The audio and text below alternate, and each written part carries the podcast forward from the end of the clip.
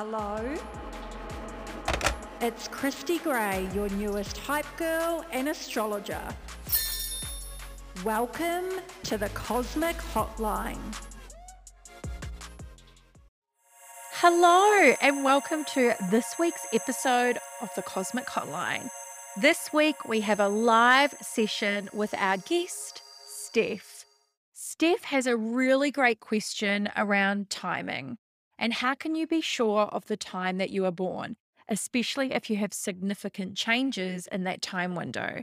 Did you know that a natal chart changes approximately every four minutes? Today, we're going to be unpacking all of this came into this world as an Aquarius ascendant, but your question surrounded the fact that uh, your time of birth that you've given me is 7:30 p.m., but the ascendant changed 5 minutes later. You really be sure whether you have the right time. You mentioned to me prior is that you're pretty sure you're an Aquarius ascendant, but there is some Pisces energy in there. So tell me a little bit about that. I think Pisces, you think of them as the dreamer, the romantic. I'm still in love with Disney and I'm 40 years old. And also, you know how they say when you come into the world, you more of your ascendant. This is what I've heard anyway. You come into the world as more of your ascendant, and then as you get older, you embody more of your sun sign. So for me as a child, I was extremely shy. I was extremely dreamy. Like my report card always used to say, Stephanie's always looking out the window, daydreaming instead of paying attention in class. Like, and I was just the softest, sweetest little kid. Like I always wanted to be there to help other people. And like I said, I was in love with Disney and fantasy and all the reading, writing, music, dancing. I think that's why I thought there's a great possibility I could be a Pisces ascendant. Yeah, because all the key words you were sharing right now are the words that I associate with Pisces because Pisces is ruled by Neptune and it, it, it represents the the ultimate fairy tale in life. It's inspiration and dreaming. It's about getting lost in the abyss, whether it's mm-hmm. emotions or thoughts and imagination. And it represents escapism as well. I think these are the really beautiful qualities of Pisces. Um, I love mm. Aquarius too. Aquarius represents blue sky thinking. It's about dancing to the beat of your own drum. I sometimes find that Aquarius ascendant people, it depends on the rest of their natal chart, they can be a little bit aloof. It's because they're trying to suss you out. Because mm. the ascendant is on the natal chart, it does rule the first house. So it's on the first house cusp. And the first house represents identity, it's self, it's self esteem, who you are as a person. So this is why it's really important to get your ascendant. How do other people people, when they first meet you, how do they describe you? I guess it's funny that you say that now because I think some people have found me a little bit like intimidating when they first meet me, which is funny to me because I think I'm just the most personable, warm person. And look, for some people, they have to break through that barrier before they really uh, understand that I am actually really warm and friendly and inviting and all of those sorts of things. So, yeah, I have had the intimidating thing quite a bit, probably more so through my 20s and early 30s rather than now. But as a child, people would have said I'm just really shy, to be honest. I don't know. That's sometimes a good indicator with your ascendant is how people would describe you. And I love that you mentioned it is, I truly believe that you are more of your ascendant when you're younger and we grow into our sun sign. I think some people don't even grow into their sun sign in this lifetime, depending on if they're working in the high vibrational state of their natal chart. Now, in that five minute time frame, there are a few things that you can do. Okay, before we jump ahead and look at other key placements in the natal chart, let's recap on what your ascendant is. So, your ascendant is at the left hand side of your natal chart. It's how others see you, it's related to purpose, joy, and self expression. And think of it like the customer service of who you are. When we think about our primary archetypes, which is your sun, moon, and ascendant, also known as your big three, I like to break it down like this the sun is your CEO of you. Your moon is your HR department, and then your ascendant is the customer service of you. And at the exact time that you were born, if your mum looked out to the most eastern part of the horizon, there would have been a constellation in the sky. It's how others see you, it's how you come into this world. And a constellation on the horizon lasts approximately two and a half hours. So that's why, in a 24 hour period, every zodiac sign gets their time to shine in the sky now, in this instance, Steph does know her time of birth. She was born at 7:30 p.m. However, because there were significant changes between 7:35 p.m. and 7:36 p.m., what we're going to do is work back from her ascendant through explorative and collaborative conversation and look at her natal chart from a minute by minute perspective. Now, if you don't know your time of birth, I always recommend contacting the hospital that you were born at. They are so epic at dishing out your time of birth. If you don't know or you're not able to obtain that information because maybe there isn't hospital records anymore, if you have a two hour time window, I can work with you on narrowing it down further. However, if you do not have that time window, I don't spend time doing birth time rectifications, but there's definitely lots of people out there that can do that. One last thing Steph is a practicing astrologer. She signed up to a 12 month program, which she's working her way through. And I'm always very mindful when somebody is learning astrology or they're exploring their own natal chart that I never want to take away from their experience because astrology isn't a belief system, it's a language. It's a language to understand ourselves and the world around us. And especially when we're learning from somebody, we're soaking up all their knowledge, but we're also really inspired to learn from other people too. That's why I love when clients come to see me, they're getting astro tea from other other places too. So I was very mindful throughout our conversation that I wanted to honor her studies and what she was learning while also floating some ideas and dropping some celestial breadcrumbs based on my interpretation too. Are you aware of this? I see you nodding yeah. your head. yeah. Yes. At 7:34 p.m., you're still an Aquarius ascendant. But then at 7:35, which is 1 minute before it changes to an Pisces ascendant, your nodes change. And mm. nodes are destiny points in astrology. So your south node is past life influence and your north node is your destiny, it's your north star and it's what you're working towards. So, question for you is your north node, if you were around that 7:34 p.m. time frame would mean that it would be in the 6th house. So your south node would be in the 12th house whereas at 7:35 p.m. it switches so your south node moves into the 11th house and your north node moves into the 5th house. Now, that's a very significant shift that we can see to help narrow it down. Now, tell me, do you currently resonate with like your north node south node placement? I'd love to hear your thoughts. It was interesting when I learned about the house placement of my north node because when I first learned about nodes, of course I learned that I had a Leo north node, and that made a lot of sense to me because I always wanted to be on stage when I was little growing up. I wanted to be a singer or a dancer or some sort of creative that got to perform for other people. I always loved that. And that really resonates with the Leo North Node. So that kind of made sense. And then when I found out it was in the seventh and my South Node in Aquarius, that sort of made sense because Aquarius is obviously the scientist, and, and they say that your South Node's where you've been before. And I feel very familiar and comfortable and confident as a psychologist, for example, which would be explained by that South Node in Aquarius, that I've been there before, I've done all the study, I've helped humanity, all that kind of stuff. And it's also why it's been difficult for me to leave that profession in this life, even though I really wanted to. And I've wanted to do more creative, fun, light-hearted sort of stuff that's not quite as draining and all of that.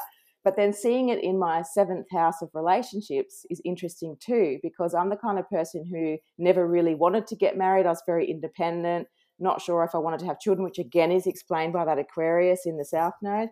But I met my husband at, um, at 28 and he's the most amazing man. We've been together 14 years now. He's just always really wonderful to me. He's never sworn at me, never treated me terribly. Like he's just the most wonderful man. And financially, he has supported me. I don't even need to work, but I want to because I've got so much to offer and so many different talents. But it explains having that North Node there in my relationship zone is well explained by the fact that my life has become about our relationship and nurturing that and helping look after things while my husband's busy working and you know providing for us and all that kind of thing. So that's how i see that. And it's not been easy for me because being in a relationship is not what i was drawn to. So it's new in this life and i've got to really embrace that. Okay here's where things get spicy. As steph was starting to explain her natal chart to me i was seeing something different and the reason is because Steph uses a different house system than I do. So let me break it down for you.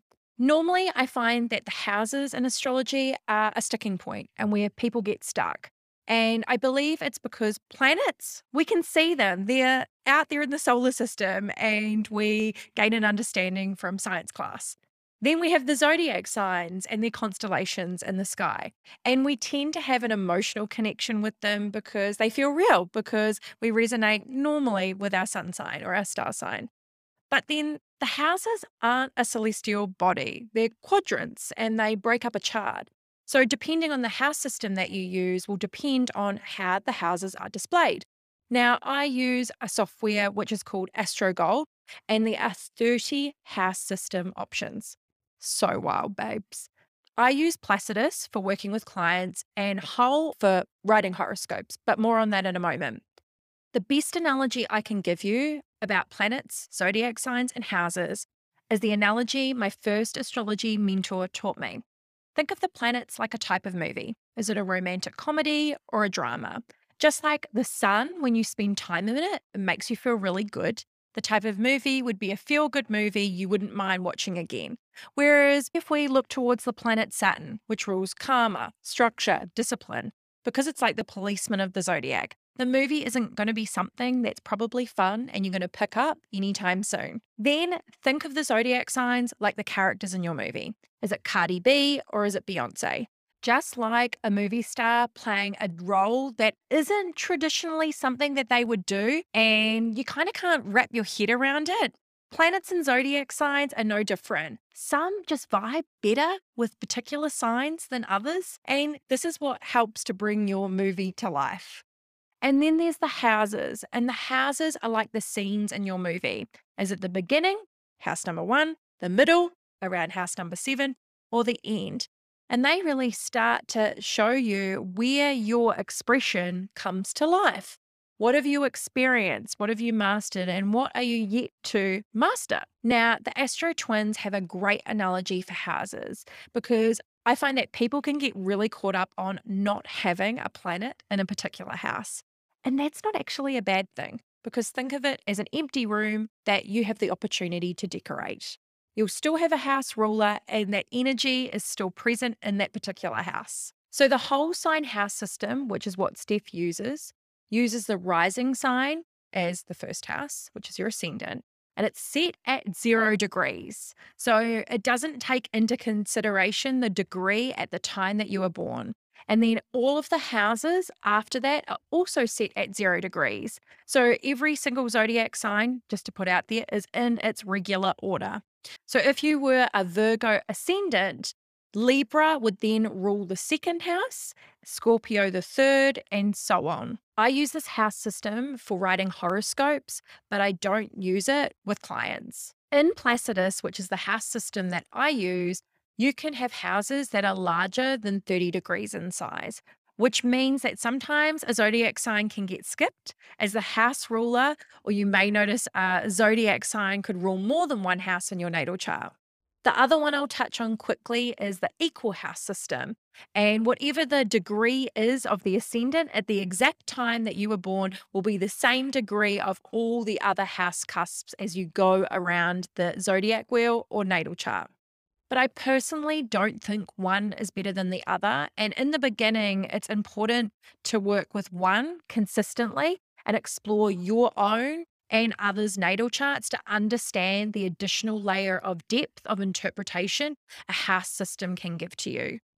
I started with Placidus. I've explored both equal and whole, and they all have a place depending on what type of astrologer you want to become and how you plan to interpret the information. When you first looked at that, did it feel like it resonates with you? Because I think that's the most important thing I say to anybody with astrology is that no matter what house system you use or how you work with astrology, it needs to feel intuitively aligned to you. Yeah, I think it does.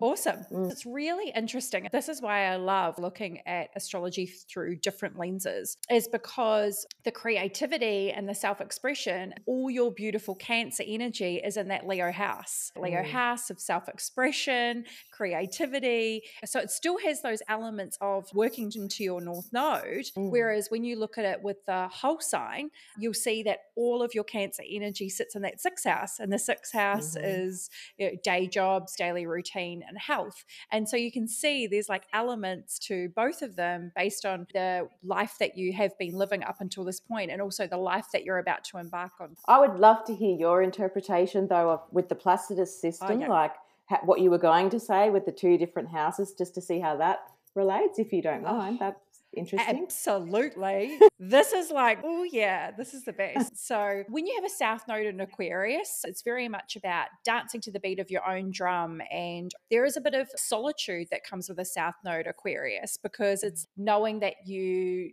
don't have to go it alone and you can seek out support. And that's your North Node in Leo. You can lean on other people around you. And it really does speak into developing responsibility and knowing that you can create your own destiny. Because when that South Node sits in the 12th, it does mean that escapism fantasy, imagination is probably your preferred realm to play in. And it makes mm-hmm. sense because the 12th house rules is ruled by Neptune, which is all about mm-hmm. dreams and imagination and escapism. Look, babes, I'm not even going to pretend that I didn't go on a real tangent here. And I was rambling a little bit. So I'm just going to break it down really quickly. For the South Node, North Node axis between Aquarius, Leo, the 12th house, and the 6th house. Essentially, this is all about developing and bolstering your confidence and strength from the inside out. At times that you can feel like you don't have the ability to lean on the people around you. But there's also this beautiful tie to the sixth house. As I mentioned before, 12th house is all about escapism and fantasy and imagination. Sixth house is Virgo, baby that is all about productivity and optimum and looking after your health and getting shit done. With all of this energy combined, the biggest thing that I see with this particular energy, and in Steph's chart too, she has the ability to build the life of her dreams by channeling all of her creativity and self expression into the person she wants to become. And this happens a lot, I see with people, myself included because we're so used to our south node energy because we've mastered it is this is our comfort zone but now this is about her moving into her fullest expression the high vibrational state of her chart and this is all about knowing that anything she sets her mind to, she can go out and achieve. But the biggest thing will be is knowing that you can still use all of the information and energy you've mastered in your South Node right? Because we don't want to just leave your South Node behind. We've got to channel that energy somewhere and use all of her imagination and dreams and creativity and build something, create something, be of service in some way. And it's up to her to do that because this is the, the duality with the Aquarius Leo axis. As Leo was like, I'm on stage, look at me, I want you to see me. And Aquarius is about, don't look at me. I don't want to be mm-hmm. on stage, but I don't want you to forget about me. Mm-hmm. So mm-hmm. when it comes to your identity and you define yourself, whether that be your previous self as a child or whether it be the person you are today, this is where you can really choose if you feel more aligned to Aquarius or Pisces. I agree. It's just it's strange. But then when I read about Aquarius, it, it rings very true as well. So it really could go either way with me. Yeah. It really could. Yeah. What's your relationship like with your intuition? Very good. Yeah. Have you always trusted it? More so as I get older. Like I did make a, a, few mistakes when I was young, like probably more so teenage and into the 20s. But for the last probably 10, 10 years, it's been quite highly tuned and I listen to it, yeah. To the nice. point where I'm the kind of person that could get a job and two weeks later I'll quit if it's not right. And I don't care what anyone thinks. So yeah, no, I very much am in tune with it and I will listen. Beautiful. I love that. Well, you've got a lot of water in your chart because you are you're a Cancer Sun and a Mercury in Cancer, which is how you communicate and synthesize information, and then also Mars, which is how you assert yourself. It's your lust for life. Those three planets are in Cancer, and uh, Cancer is a water sign, so it's a feeling sign. But then, if you were to have a Pisces ascendant, which is part of your primary archetypes, which is your big three, that's just an extra layer of that intuition and tuning mm-hmm. into those psychic gifts, which I would say that looking at your chart is something that you definitely have quite strongly, especially based Mm-hmm. on where you're starting to dabble in right now. Most definitely. What questions do you have for me so far? You've answered them all. You've been answering them all so far. There was one thing I was thinking, like, I don't know if you can tell me this, but I know it's a sixth house thing. Like, when it comes to health, which one, either Aquarius ascendant or Pisces ascendant, would be more inclined to have a lot of chronic health issues? If you've made it this far, you've probably realized an astrology conversation can go in so many different directions. We started with the ascendant, then we started talking about the nodes. Now we're diving into health. During this conversation with Steph, I went straight to the house that rules health, which is the sixth house, which is everything this conversation has been centered around, especially with talking about the nodal axis. But there is another lens that you can view health through, which I didn't cover off with her at the time, and that's your ascendant. I recommend Rebecca Gordon Astrology. She has written a book on medical astrology. I attended a masterclass with her in 2021, and she has some really great tips and insight into what you need based on your ascendant and sun sign from a physical perspective, what you need to avoid, and some of the lessons that come with that. So, this could have been another lens that Steph and I could have explored. When you've got like Leo specifically ruling that health house, it's this passionate fire energy, and it's really important to have energy management, and especially with Leo being the ruler of our heart and a- actually like Mm. looking after uh, like how we give and receive love there's some Mhm. layers there worth exploring um does, That how, makes a lot does that resonate sense. with you I actually have heart issues that have come up the last few years, so that makes a lot of sense to me. And and I have given probably too much, and that's one of the reasons I left psychology as well because I was just getting so emotionally Ah. drained, and I feel like a Yep. l- probably all of my chronic issues are emotionally related. So I really needed to stop giving so much and focus more on myself. Mm. Interesting that it that no matter what ascendant, it wouldn't have really changed that Yep. anyway. So I guess that's just yeah part of my destiny. Totally. And there's a few key layers to that because you have so much Cancerian energy in your chart. And Cancer's the ultimate nurturer of the zodiac. And you will naturally want to take care of everybody else before yourself. And it doesn't mean that you don't want to take care of you. You just, it's almost like an inclination. It's just, oh, I have to care for my pets, my animals, um, my Mhm. people, my clients, everybody. And then if we look at Pisces as your ascendant, it's all about boundaries. It's about the boundaries you have with yourself and others. And so these multiple Mm. layers we can look at of going, okay, so if I'm always giving to everybody else and my energy is just tanking out the bottom, it's just being Mm. depleted. It's like, how can I assess what my bottom line is going to be so I can put on my oxygen mask before assisting others? Mm, And that's what I'm learning more so the last year or so. That's where I'm going now. It's I've got to put myself first more. I've given so much to others and I've probably, you know, saved countless lives, 20 years of working with thousands of people, very sick people because I specialize in mental health. And I feel like, yeah, it's okay now to give myself permission to not have to do that work anymore and to move into something that's a little bit more light-hearted and fun and freeing and creative and all of those things that I've liked since I was a child and that'll lift it off my heart. Yeah. the Oh my goodness. And that's the beautiful thing is that you can still help people in other ways Mm. while Mhm. still protecting your energy and protecting your mental health or emotional like mind Mhm. body spirit health too. Hundred percent. But it's taken me a long time to move away from that south node because I feel that's really kept me quite. Because I've left a few, like I've moved away from it, and then I've gone back, and then I've moved away from it, and I've gone back. So it's really about just taking what I need to take from there, but really traveling much more towards that north node now for the rest of my life. I would say. Do you know what you bring up the best point is that if moving towards our north node was easy, everybody would do Mm. it. I was sharing this with a client the other day is that our north node or our north star or our purpose, it's not this um, finite thing. That's right. And I agree with what you said about purpose. I actually read a post, it was years ago, but I reshared it last week, I think, about how purpose is always evolving. Purpose, there's not just one main purpose that you're working towards and that's it. Your purpose is always evolving and changing as just as you are. I think that's a really important because people get so stuck on that. They're like, oh, I've, you know, I've got to find what my purpose is. And they just feel so lost and so trapped and so stuck. When in the reality, just follow your desires just one step at a time. Every day, get up and do what it is that you enjoy doing. And you that's living your purpose. That's it. Yeah. And it's always changing and you just go with it. So beautifully said. I think the other part of that puzzle is fear. Fear holds Mm. people back so much. Mm. Fear, it's not that fear isn't real, but it isn't an illusion because it's a perception thing. So many people feel stuck in the way that things are and that they can't change it, but that's the illusion because you actually can.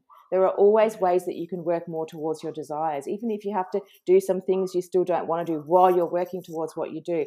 If you really want to do something and make some sort of change in your life, you can. It doesn't matter what it is. You you always can. It's just that mindset you just got to flip the switch and just believe.